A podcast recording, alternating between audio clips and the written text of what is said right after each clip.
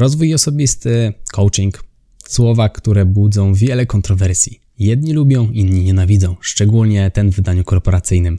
Jaki jest 10 mitów rozwoju osobistego? Właśnie o tym porozmawiamy w dzisiejszym odcinku. Zapraszam.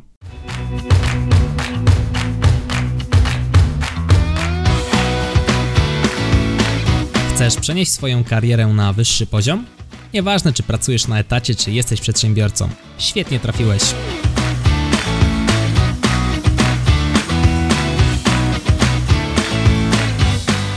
Nazywam się Michał Kowalczyk i witam Cię w Excellent Work Podcast. Przechodząc od razu do meritum, mit numer jeden, rozwój osobisty to wystąpienia motywacyjne coachów. To nieprawda, nie trzeba chodzić na takie wystąpienia, aby mówić o sobie w charakterze właśnie rozwoju osobistego. Ja jestem osobą, która nie była chyba nigdy na takim większym motywacyjnym spotkaniu, mam na myśli takim wystąpieniu typowo coachingowym, Raczej jestem fanem konferencji branżowych, ja jestem raczej fanem podcastów, raczej czytam dobre książki, to są źródła mojej wiedzy, a myślę, że jako człowiek w materii miejsca, w którym obecnie jestem, jeszcze przed 30, jestem dość dobrym przykładem człowieka, który dobrze zainwestował i który umie w rozwój osobisty. Mam ciekawe kompetencje, prowadzę firmy, pomogłem już setkom osób znaleźć nową pracę, znaleźć pierwszą pracę, dostać awans czy podwyżkę, uczę ich jak obsługiwać Excela, a to przekłada się znowu na ich lepsze rezultaty w pracy, co finalnie przekłada się na ich finanse i podniesienie ich stopy życia, dzięki najzwyczajniej w świecie mówiąc ich lepszym zarobkom. A więc faktycznie ja też wywodzę się, jakby nie było, ocieram się cały czas o branżę rozwojową. Tyle, że moja branża rozwojowa jest nieco bardziej związana z kompetencjami twardymi, czyli obsługą programu Excel, ale na przykład w materii podcastu rozmawiamy sobie tutaj o bardziej rozwoju zawodowym, czyli czymś nieco bardziej miękkim. I teraz uważajmy na takie spotkania. Może się okazać, że na takich spotkaniach no, będą nam oferowane kolejne produkty, będzie nam oferowana kolejna do sprzedaży, jakieś książki, koszulki, indywidualne konsultacje itd., tak itd. Tak Uważajmy na tego typu właśnie zrzeszenia. Dlaczego? No bo okazuje się, że osoby, które na tej scenie występują, swój sukces zawdzięczają tym, że ludzie wokół nich się orientują i kupują od nich produkty, które znowu to są wątpliwej jakości. I teraz nie będziemy pokazywali palcami, o kim ja teraz mówię i czy takie osoby są tutaj u nas w kraju, czy są takie na świecie. Mogę tylko powiedzieć, że są niestety i tu, i tu. Uważajmy na nie i pamiętajmy o tym, że rozwój osobisty to nie jest regularne uczęszczanie na tego typu wystąpienia motywacyjne. Ja nie mam nic do wystąpień motywacyjnych, jest naprawdę sporo wartościowych wystąpień, natomiast są takie, które są nakierowane jednak na to, żeby, no kolokwialnie mówiąc, napchać kieszenie temu występującemu czy organizatorom. Uważajmy na tego typu zrzeszenia. Mit numer dwa. Książki rozwojowe to są brednie, to jest strata czasu, po co to czytać. Teraz, żeby przeczytać książkę rozwojową, co ja rozumiem przez książkę rozwojową, wszystkie książki w charakterze poradnikowym, czyli i te książki biznesowe, i te książki związane z motywacją, z podejściem, z naszymi przekonaniami, z kwestią związaną z psychologią, mogą być potraktowane jako właśnie książki rozwojowe, czyli książka, po której przeczytaniu mamy coś w swoim życiu w jakikolwiek sposób zmienić. Czyli nie będą to książki typowo rozrywkowe, jakieś powieści, raczej będą to właśnie książki w charakterze poradnikowym. Żeby przeczytać taką książkę, wymagana jest od nas jednak pewna otwartość. Jeżeli podejdziemy do książki już na dzień dobry, otwierając pierwszą stronę, nastawimy się do niej negatywnie, trochę jak z ludźmi. Jest ciężko potem tej książce zmienić opinię w naszych oczach. Warto podejść z taką pełną otwartością i zobaczyć, co w tej książce znajdziemy. Może się okazać, że sporo z tej książki będzie dla ciebie po prostu banałem, czymś oczywistym. Ale pamiętaj o jednej bardzo istotnej rzeczy. Wiedzieć nie równa się to robić.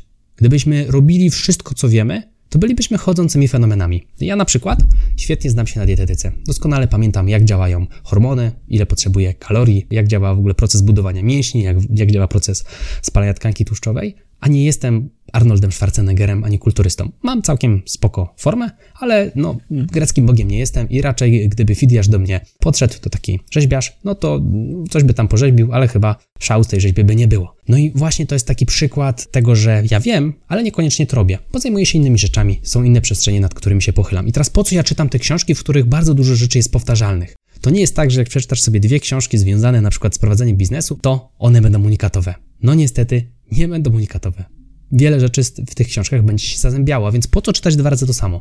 Właśnie po to, aby zacząć zwracać uwagę na konkretne elementy. Przeczytaj sobie jedną książkę dziś i wrzuć sobie w kalendarz, żeby tę samą książkę przeczytać za rok. Nawet czytając tę samą książkę po roku, będziesz podchodził do niej z innej perspektywy, z innego kontekstu, bo przez ten rok wydarzy się w Twoim życiu dużo rzeczy, które spowodują, że z tej książki wyciągniesz inne wnioski. A więc po co czytać te książki rozwojowe?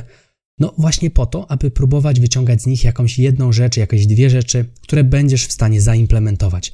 Tam bardzo często pojawiają się dla nas banały, tylko że niestety my tych banałów nie stosujemy i my tych banałów nie wdrażamy. A to jest bardzo potrzebne do tego, aby no, popchnąć się w inną stronę. Jeżeli w kółko robimy to samo, to nie spodziewajmy się innych efektów. To zdaje się powiedział Albert Einstein, a przynajmniej tak to jest opisywane na cytatach w sieci. Mit numer 3. Wszystko jest możliwe, jeśli tego chcesz. No nie jest. Jeżeli czegoś bardzo chcesz i siedzisz i czekasz, aż to na ciebie spadnie, to nie spadnie. Wydaje się to banalne, ale znowu są pozycje, które traktują o tym, że, że jest coś takiego jak magia przyciągania. Jeżeli ciągle będziesz o czymś myślał, to to nagle spłynie na twoje życie. Nie działa to niestety w ten sposób. Wypadałoby jeszcze dołożyć do tego jakiś wysiłek, dołożyć do tego kroki, które podejmujemy w pewnym kierunku i może faktycznie finalnie znajdziemy się w miejscu, w którym chcielibyśmy być. Pytanie, co to za miejsce? No bo na przykład, jeżeli jesteśmy mężczyzną i chcielibyśmy urodzić dziecko, no będzie nam ciężko, no, tego zrobić nie możemy. Jeżeli mamy 1,60 m i 35 lat i stwierdziliśmy, że od dzisiaj rozpoczynamy karierę koszykarza, również może nam być ciężko osiągnąć wielki sukces w tej dyscyplinie sportu.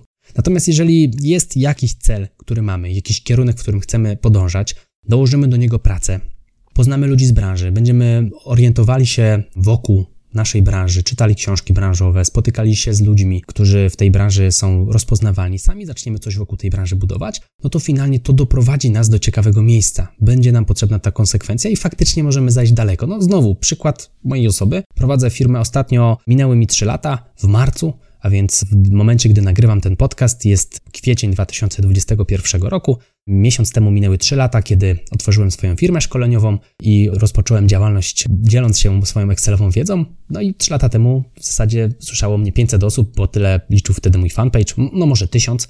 Teraz przeszkoliłem, przeszkoliłem już ponad 7 tysięcy osób. W różnych kanałach, mediach społecznościowych śledzi mnie ponad 100 tysięcy osób.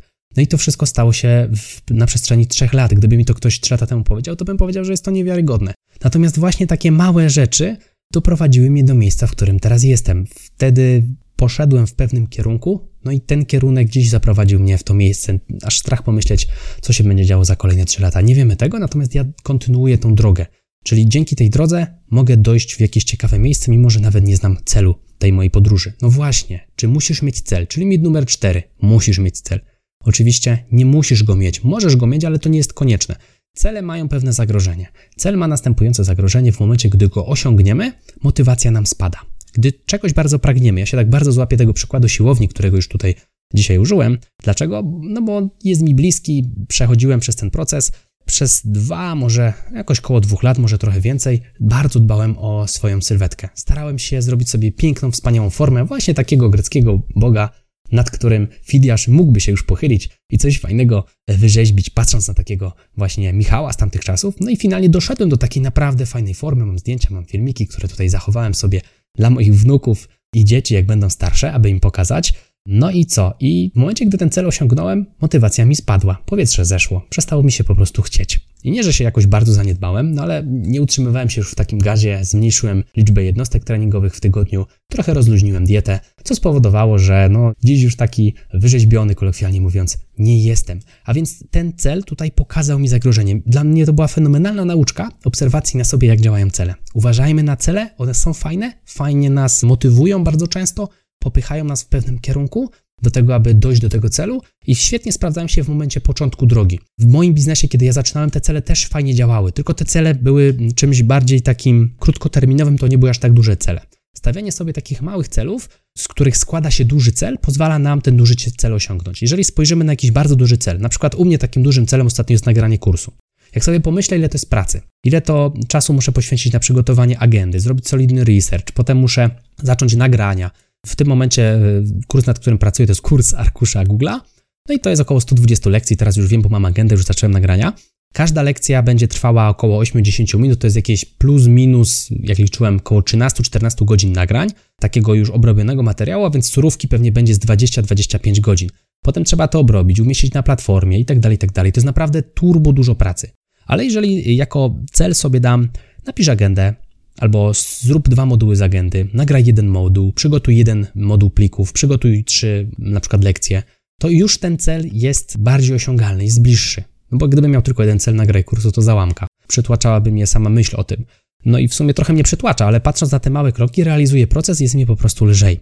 Zamiast celów można ustalić sobie kierunek i to się przydaje już na trochę wyższym poziomie biznesu, kiedy nie mamy problemu z taką motywacją, czujemy, że codziennie chcemy realizować mały proces, mamy ustrukturyzowane sobie te procesy, tak jak ja na przykład mam teraz kwestię związaną z live'ami, staram się te live'y robić regularnie, czy podcasty nagrywać regularnie. Wiem, że na przykład co czwartek nagrywam podcast, czy tam czasami w czwartek nagram kilka podcastów z rzędu. I teraz, czy ja mam jakiś konkretny cel albo liczbę, do której dążę w nagrywaniu podcastów? No nie. To jest stały proces, który realizuję. On nie ma jakiegoś górnolotnego celu. Nie mam misji nagrać tysiąc podcastów. Robię to co tydzień, czy tam w ciągu jednego czwartku na kilka tygodni i nie planuję tego przerwać. Po prostu regularnie co tydzień pojawia się nowy odcinek podcastu. A więc to jest typowy proces, który realizuję regularnie, a więc idę w pewnym kierunku, a nie mam celu. Wiem, że po prostu chcę realizować ten proces, a więc zastanów się, czy lepiej dla Ciebie będą działały cele, czy lepiej będzie dla Ciebie działał kierunek. Być może możesz korzystać z hybrydy, tak jak ja to robię w przypadku nagrywania kursu i na przykład podcastu. To są dwa podejścia, a właściwie rezultat jest taki sam. Mit numer 5. Wielozadaniowość jest kluczem produktywności. I to jest olbrzymi problem dla nas. Wielozadaniowość dla ludzi nie działa. Możesz sobie przeczytać o tym więcej w książce Esencjalista albo w książce Praca Głęboka. Jedna rzecz naraz to jest coś, co świetnie u nas działa. Teraz, jeżeli mamy dużo podobnych aktywności, warto też te podobne aktywności koszykować. I teraz, jak ja na przykład odpisuję na maile, no to siadam i przez pół godziny odpisuję na wszystkie maile. I na maile związane ze współpracami, na pytania kursantów, czyli wszystko, co się wiąże z pracą na mailu, robię w jednym miejscu. Jak na przykład przygotowuję kolejny kurs, to nie jest tak, że ja przygotuję jedną lekcję, jeden plik i siadam do nagrań. Staram się przygotowywać na przykład pliki dla całego modułu, żeby skupić się na procesie właśnie tworzenia plików i potem przez tam na przykład 2, 3, 5 godzin nagrywam jeden moduł skupiam się wtedy na nagrywaniu. Jak nagrywam dla Ciebie podcast, to też przygotowuję sobie agendy dla jednego odcinka, ale czasami przygotowuję agendę dla pięciu odcinków. Wtedy siadam, nagrywam te pięć odcinków z rzędu. A więc jest krok przygotowania, gdzie przygotowuję kilka agent, a potem krok nagrania, żeby nie robić tak, że agenda, nagranie, agenda, nagranie, agenda, nagranie. Bo samo przełączenie się pomiędzy czynnościami wybija nas z tego flow, wybija nas z rytmu i kosztuje nas czas. Przez co ta nasza efektywność nie rośnie, nasza produktywność nie rośnie, tylko po prostu spada. Spada, bo musimy się wdrożyć, zastanowić, gdzie skończyliśmy i tak dalej, i tak. Unikajmy robienia wielozadaniowości, wyciągania się w ogóle z tego procesu. Czyli gdybym ja teraz robił na przykład agendę, żona mnie do czegoś zawoła i wrócił do tej agendy, to ja bym się musiał znowu przez 5-10 minut zastanawiać, gdzie ja skończyłem, co ja tam bym chciał jeszcze dodać. Dlaczego? No właśnie dlatego, że to byłaby multizadaniowość. Ktoś wyciągnął mnie z procesu, umysł się przełączył do innego procesu. Unikajmy tego. Polecam jeszcze raz książkę Esencjalista i Praca Głęboka. Mit numer 6. Coach, psycholog cię odmieni. Coach lub psycholog, psychoterapeuta. Praca zawsze będzie leżała po twojej stronie. A więc to jest nieprawda. Czyli praca zawsze będzie leżała po twojej stronie, to jest prawda. Coach, psycholog nie zrobi roboty za ciebie. I teraz mówię to z pełną świadomością, jako osoba, która uczesza do psychoterapeuty. Nie mam jakiejś hardkorowej terapii, natomiast rozmawiamy sobie regularnie z moją panią psychoterapeutką o tym, czego nie rozumiem w swoim zachowaniu. Czyli czasami reaguję w jakiś określony sposób i nie wiem, dlaczego akurat tak zareagowałem. Pewne rzeczy mnie frustrują, mam z jakimiś rzeczami problemy, w sensie nie rozumiem, jak one działają, a bardzo bym chciał je zrozumieć. A więc praca psychologa czy psychoterapeuty polega na tym, przynajmniej w mojej roli, którą ta pani psychoterapeutka pełni, polega na tym, aby wyjaśnić mi, dlaczego działam tak, a nie inaczej i zastanowić się razem ze mną, co może być tego przyczyną, a także wskazać miejsca, nad którymi ja mógłbym popracować pomiędzy sesjami, aby na kolejnej sesji już móc o tym porozmawiać znowu, nie? Albo mm, zacząć te pewne rzeczy zauważać. To jest coś niesamowitego, kiedy ktoś uświadamia nam, że my działamy tak, jak działamy, po prostu. Zaczynamy widzieć w sobie mechanizmy, które były zaszyte, które były z nami od dziecka, a bardzo często biorą się te nasze reakcje właśnie z czasów jeszcze dzieciństwa. Czyli obserwujemy sami siebie, ale takim innym wzrokiem. Używam takiego ładnego porównania zegarka i zegarmistrza. W momencie, kiedy nie byliśmy nigdy na psychoterapii, bardzo często jesteśmy takim po prostu zegarkiem. Ja też nadal jestem zegarkiem. Natomiast przez to, że zacząłem chodzić na psychoterapię, do psychoterapeuty, rozmawiamy sobie o tym, co ja rozumiem, a czego nie rozumiem, patrzę na siebie w charakterze zegarmistrza, czyli takiej osoby, która potrafi tym zegarkiem jakoś tam poruszać, czy w jakimś tam stopniu posterować, aczkolwiek mechanizm jest niezmienny. I to jest ciekawe, że ja w zasadzie korzystam z tego niezmiennego mechanizmu zegarka, ale jako zegarmistrz potrafię zaobserwować, dlaczego to działa tak, a nie inaczej. A więc znowu, praca jest po mojej stronie, to ja obserwuję i zadaję pytania, które ewentualnie potem doprecyzowuję u psychologa i on odpowiada na te pytania albo wskazuje mi mechanizmy, sposoby działania umysłu w taki, a nie inny sposób. On mi odpowiada, ale na koniec dnia robota jest po mojej stronie. Ja to muszę zmienić, jeżeli mi się to nie podoba, ja to muszę zrozumieć, ja te reakcje muszę opanować cała robota jest po mojej stronie, a więc nikt nigdy w materii rozwoju osobistego nie zrobi za ciebie roboty. Nie da się włożyć ci wiedzy do głowy, nie da się włożyć ci nowych nawyków do głowy, nie da się zmienić twoich przekonań. To ty musisz je zmienić. Mit numer 7. Rozwój osobisty to dokonywanie poważnych zmian. I to też nie jest prawda. Wszystkie zmiany, które się u mnie w życiu dokonały, patrząc z perspektywy czasu, były duże, ale patrząc z perspektywy kolejnych dni, to były małe rzeczy, czyli przesłuchanie kolejnego odcinka podcastu, 15 minut z językiem angielskim, jakieś 20 minut z kursem Excela czy z jakimś wideo Excela na YouTube. W krótkim ujęciu wygląda to jakby to była w ogóle totalnie niepotrzebna aktywność. Natomiast jeżeli sumujemy te minuty w skali miesięcy, lat, to się okazuje, że coś nagle przeskakuje. Tak samo jest z książkami. Ja czytam te książki, czasami przeczytam całą książkę i nie wiem, co ja z tej książki wyniosłem. Ale nagle moje słownictwo jest inne i inaczej patrzę na ten świat. Może nie o 180 stopni inaczej, ale nieco inaczej. Z każdą kolejną książką coś się zmienia. Pojawiają się nowe pomysły. To jest ciekawe, ja porównuję umysł do wiaderka z farbą. Żeby jakiś ładny kolor się urodził, to trzeba tam nawlewać kilka rodzajów farby i to się musi wymieszać. I teraz przez wlewanie takich dobrych kolorów farby uznaję, rozumiem w zasadzie na przykład czytanie dobrych książek, oglądanie kursów, słuchanie podcastów, tak dobrych jak mam nadzieję ten, który teraz słuchasz, bo to powoduje, że ma się co w tej naszej głowie pomieszać. A więc to są właściwie małe zmiany robione codziennie, które doprowadzą nas do fajnego rezultatu. I więcej o takim procesie małych kroków polecam Ci posłuchać w odcinku 92. To był ostatni odcinek podcastu, czyli ten jeden wcześniej versus ten, który teraz dla Ciebie nagrywam. Najlepsza książka, jaką czytałem. Tam jest taka fenomenalna pozycja właśnie o tym procesie, o realizowaniu małego procesu codziennie. Wytrwała praca to gwarant sukcesu. I to też niestety nie jest prawda. Wytrwała praca to gwarant sukcesu. No, brakuje tu jeszcze jednego słowa. Wytrwała i mądra praca to gwarant sukcesu. Teraz co to jest mądra praca? Mądra praca to taka praca, z której wyciągamy regularnie wnioski. Uczymy się, uczymy się z błędów, uczymy się z, nie z błędów, tylko na przykład też z książek czy kursów. Jesteśmy na bieżąco w branży i sprawdzamy regularnie, czy idziemy w dobrym kierunku. Chodzi o to, że w momencie, kiedy pracujesz wytrwale, może okazać się, że wytrwale idziesz po drabinie, która jest oparta o ścianę budynku, ale nie jest to właściwy budynek. Czyli mądra praca jest tutaj kluczowa. Skupiajmy się na mądrej pracy. Zastanawiajmy się, czy idziemy w dobrym kierunku. Sprawdzajmy to regularnie. Jeżeli popełnimy błąd, uczmy się, a nie róbmy w kółko tego samego. Błąd numer 9. Nie myśl, działaj. No też nie. I tu można to zrozumieć pokrętnie. Są osoby, które myślą zbyt dużo. I to też nie jest dobre. Tu nie chodzi o to, żebyś całe życie myślał i nie zabrał się za robotę. Nie chodzi też o to, żebyś od razu pierwsze co to pyk i działamy, nie? Trzeba tutaj znaleźć złoty środek, czyli trzeba trochę zaczerpnąć wiedzy teoretycznej, ale mając już tę wiedzę teoretyczną, nie powstrzymywać się przed działaniem, bo bardzo często mamy taki syndrom, a to jeszcze przeczytam tę książkę, a to jeszcze ten kursik, a to tam jeszcze ten filmik na YouTube i dopiero się wezmę za działanie. No, nie do końca tak to działa. Warto zderzyć swoją kompetencję z rynkiem, z rzeczywistością, czy to na rozmowie o pracę, czy to jeżeli prowadzimy firmę z klientami, żeby zobaczyć, czy to, co wymyśliliśmy, to, co tworzymy, to, co budujemy, ma po prostu sens. I teraz może pojawić się tutaj efekt rozczarowania, czyli nasze oczekiwania, nasze myśli będą się miały nijak do rzeczywistości, ale nie ma w tym nic złego. Rozczarowanie jest trudnym uczuciem, ale jest bardzo ważnym uczuciem, bo to pokazuje, że nasze założenia były błędne. I właśnie rzeczywistość odarła je z tego błędnego założenia dzięki właśnie zderzeniu. Skąd wziąć to paliwo do myślenia? O tym już wspominaliśmy w tym podcaście z jakich podcastów ja brałem paliwo na przykład do założenia firmy, podcast Mała Wielka Firma, Jak oszczędzać pieniądze, Biznes od początku, 2EDU, Marketing Masterclass. To były podcasty, które słucham regularnie jeżdżąc do i z pracy.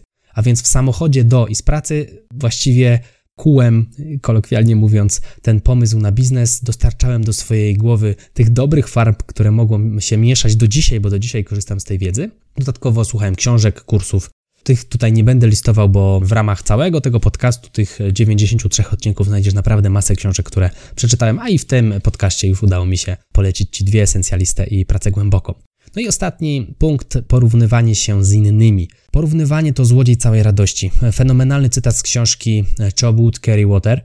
No mojej ulubionej książki, myślę, że mogę to powiedzieć. Porównywanie się to złodziej całej radości, porównywanie się z innymi. Natomiast jeżeli porównujemy się do siebie z przeszłości, okazuje się, że to działa naprawdę fajnie, motywująco. U mnie świetnie się to sprawdzało w przypadku siłowni, bo to było takie łatwe do porównania. Kiedy robiłem sobie zdjęcie swojego ciała i na przykład po roku porównywałem sobie to zdjęcie ze mną za rok, po tam kilku redukcjach, masach i tak dalej, i tak dalej, okazywało się, że różnica była diametralna. I do dzisiaj jak oglądam te zdjęcia, to łezka się wokół kręci, kolokwialnie mówiąc, natomiast to samo możemy zrobić z sobą. Jeżeli popatrzymy na przykład na mnie znowu, ja się chwytam tak swojego przykładu, bo myślę, że dobrze mówić o sobie, a nie o kimś, jeżeli przeszło się jakąś fajną drogę. Ja pięć lat temu skończyłem studia, prawda? To jest ciekawa sytuacja. Skończyłem zarządzanie jakością wyrobu na Uniwersytecie Ekonomicznym, to była specjalizacja, kierunek to towaroznawstwo i organizowałem, byłem tam członkiem koła aktywnego, organizowałem tam konferencję Wyzwanie Zarządzania Jakością. Byłem tam jednym z organizatorów, a w tym roku, czyli 5 lat po tym, jak ukończyłem uczelnię, zostałem zaproszony na tę właśnie konferencję jako prelegent, a więc koło się zatacza. Kiedyś sam organizowałem jako student tę konferencję, a dzisiaj będę tam występował, dzisiaj no w zasadzie w maju, będę tam występował jako prelegent. I to jest właśnie takie porównanie. Kiedyś student, człowiek, który jeszcze nie miał żadnego doświadczenia zawodowego w kierunku, w którym chciałby pracować, wtedy była to jakość. Dzisiaj trener Excela, jeden z najbardziej rozpoznawalnych trenerów Excela w kraju. No i minęło tylko 5 lat, tylko albo aż 5 lat, znowu. Wszystko zależy od punktu widzenia. Ale takie porównanie jest po prostu czymś, co mnie osobiście daje motywację. Pokazuje mi, jak się zmieniałem na przestrzeni tych lat i co się stało że jestem w tym miejscu, w którym jestem. A więc jeżeli już musisz się koniecznie porównywać, to zachęcam do tego, żeby spróbować porównać się ze samym sobą, zastanowić się, gdzie się było 2 lata temu, 5 lat temu, 10 lat temu, jak to wyszło. Jeżeli z tego porównania wychodzi, że nic się nie zmieniło, może to będzie pewien motywator do tego, aby zacząć bliżej tematom rozwoju osobistego się przyznać, a wierzę, że po tym odcinku podcastu ten temat jest dla Ciebie już może nieco mniej groźnie brzmiący, jeżeli taki był na początku tego odcinka. A więc przypomnijmy sobie nasze 10 mitów, które obaliliśmy, Rozwój osobisty to wystąpienia motywacyjne coachów. Książki rozwojowe to brednie, to nie są brednie. Wszystko jest możliwe, jeśli tego chcesz. No niestety nie. Musisz mieć cele. No nie musisz mieć celi, możesz mieć kierunki.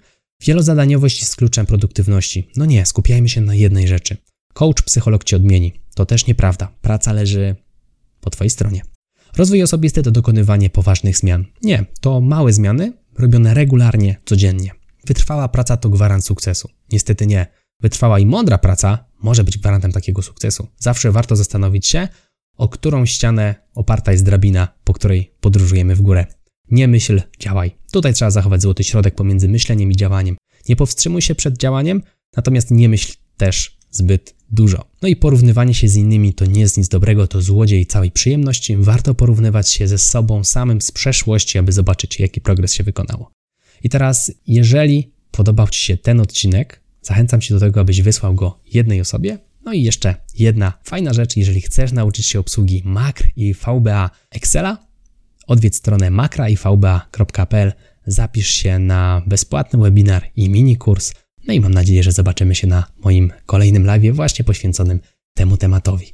Tymczasem wszystkiego dobrego mówił dla Ciebie Michał Kowalczyk. Do zobaczenia i do usłyszenia w kolejnym odcinku. Trzymaj się, hej!